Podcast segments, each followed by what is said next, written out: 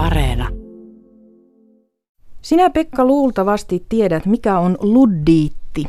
Ja kysynkin sinulta nyt aluksi, että oletko sinä luddiitti?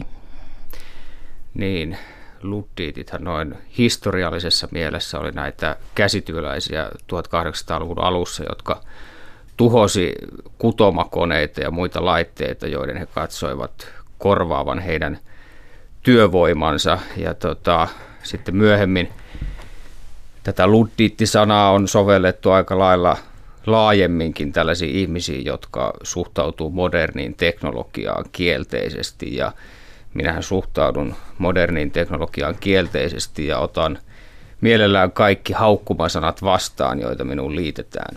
Eli olet rintarottingilla luddiitti, Pekka. Kyllä. No nyt sitten arvaan, että olisiko sinun vastustuksesi kohteena nämä modernit laitteet, ei nyt enää kutomakoneet, mutta esimerkiksi vaikka älypuhelin.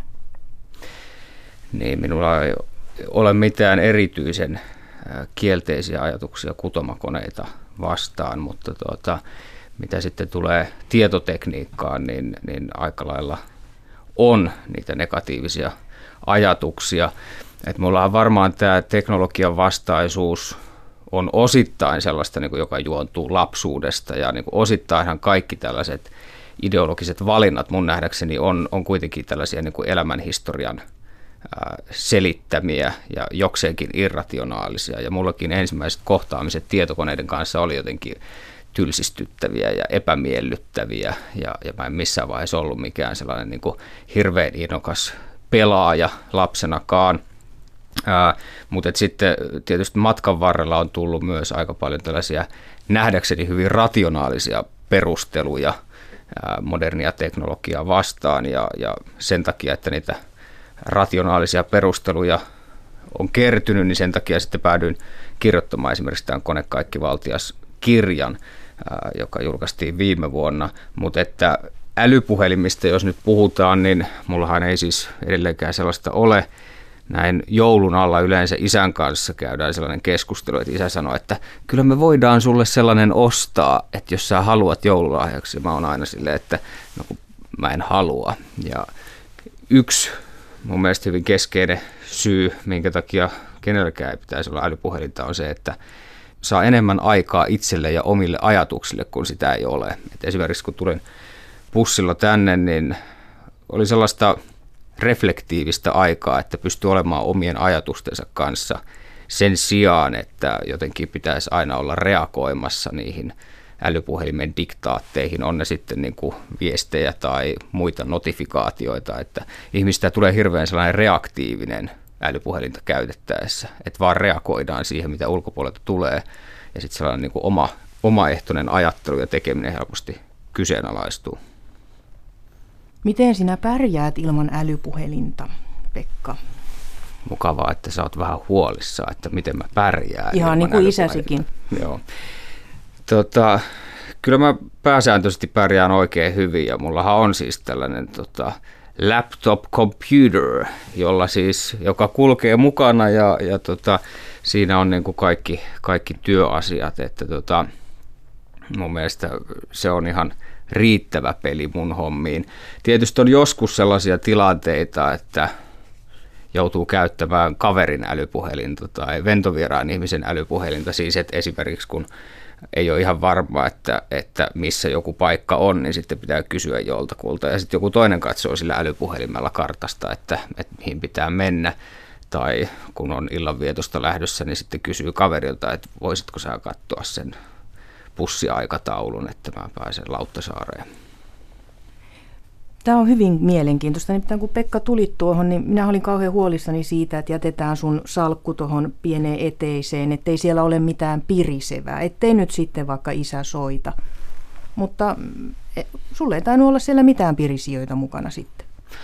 No kyllä mä olin johonkin taskuun jemmannut sen mun vanhan Nokian C1-puhelimen. Semmoisen, jolla voi soittaa ja lähettää tekstiviestejä. Joo, ja se on itse asiassa niin moderni malli jo, että siinä on Tetris-peli olemassa. Tämä on jännittävää. Sanoit Pekka nuori mies ja sinulla on rationaalisia syitä pidättyä digitaalisista laitteista. joiden sinä ajattelet koukuttavan ja masentavan. Kyllä, siis tästähän nyt on aika paljon tutkimusnäyttöäkin. Esimerkiksi Facebookin käyttö, sosiaalisen median käyttö laajemminkin heikentää ihmisen onnellisuutta hetkessä ja tyytyväisyyttä elämään laajemmin. Ja on myös havaittu, että sitten kun luopuu vaikka Facebookista, niin, niin ihmiset raportoi huomattavasti parempaa elämänlaatua. Ja, ja näiden palveluiden, kuten nyt Facebookin ja, ja monen muun sosiaalisen median alustan tarkoitushan on se, että, että ne pyrkii mahdollisimman paljon viemään meidän aikaa.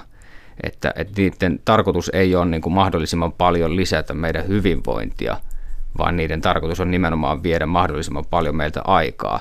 Ja on äh, jokaisella tällaisella niin kuin somejätillä tai digijätillä on siis valtava määrä psykologeja, jotka työskentelee nimenomaan sen eteen, että ne pystyisi viemään meiltä mahdollisimman paljon huomiota, mahdollisimman paljon aikaa.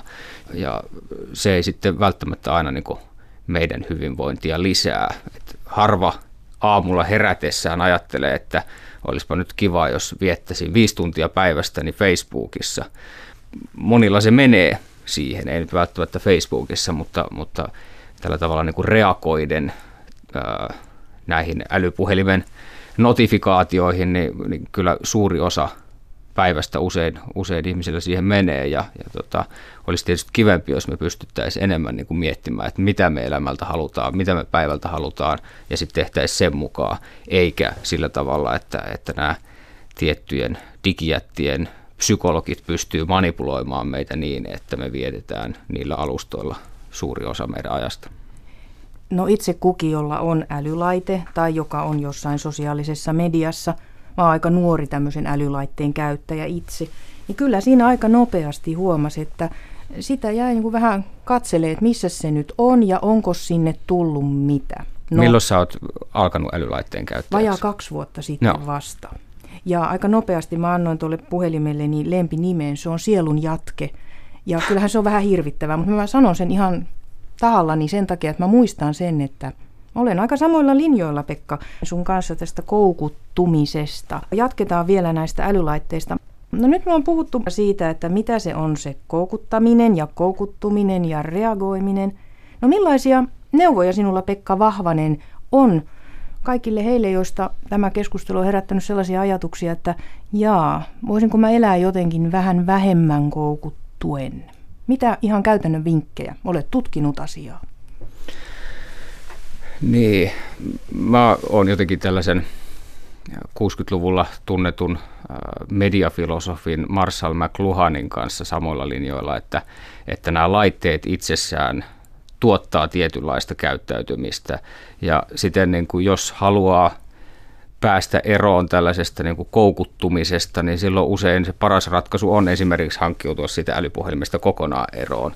Että, että se ei ole välttämättä aina kyse siitä, että jotenkin meillä olisi niin kuin selkärangan puutetta, vaan että, että, että ne alustat johtaa meitä tietynlaiseen käyttäytymiseen. Ihan samalla tavalla kuin kirja ja kirjallinen kulttuuri johti meitä tietynlaiseen käyttäytymiseen, niin samalla tavalla nyt vaikka älypuhelin ja sosiaalisen median alustat johtaa meitä tietynlaiseen käyttäytymiseen.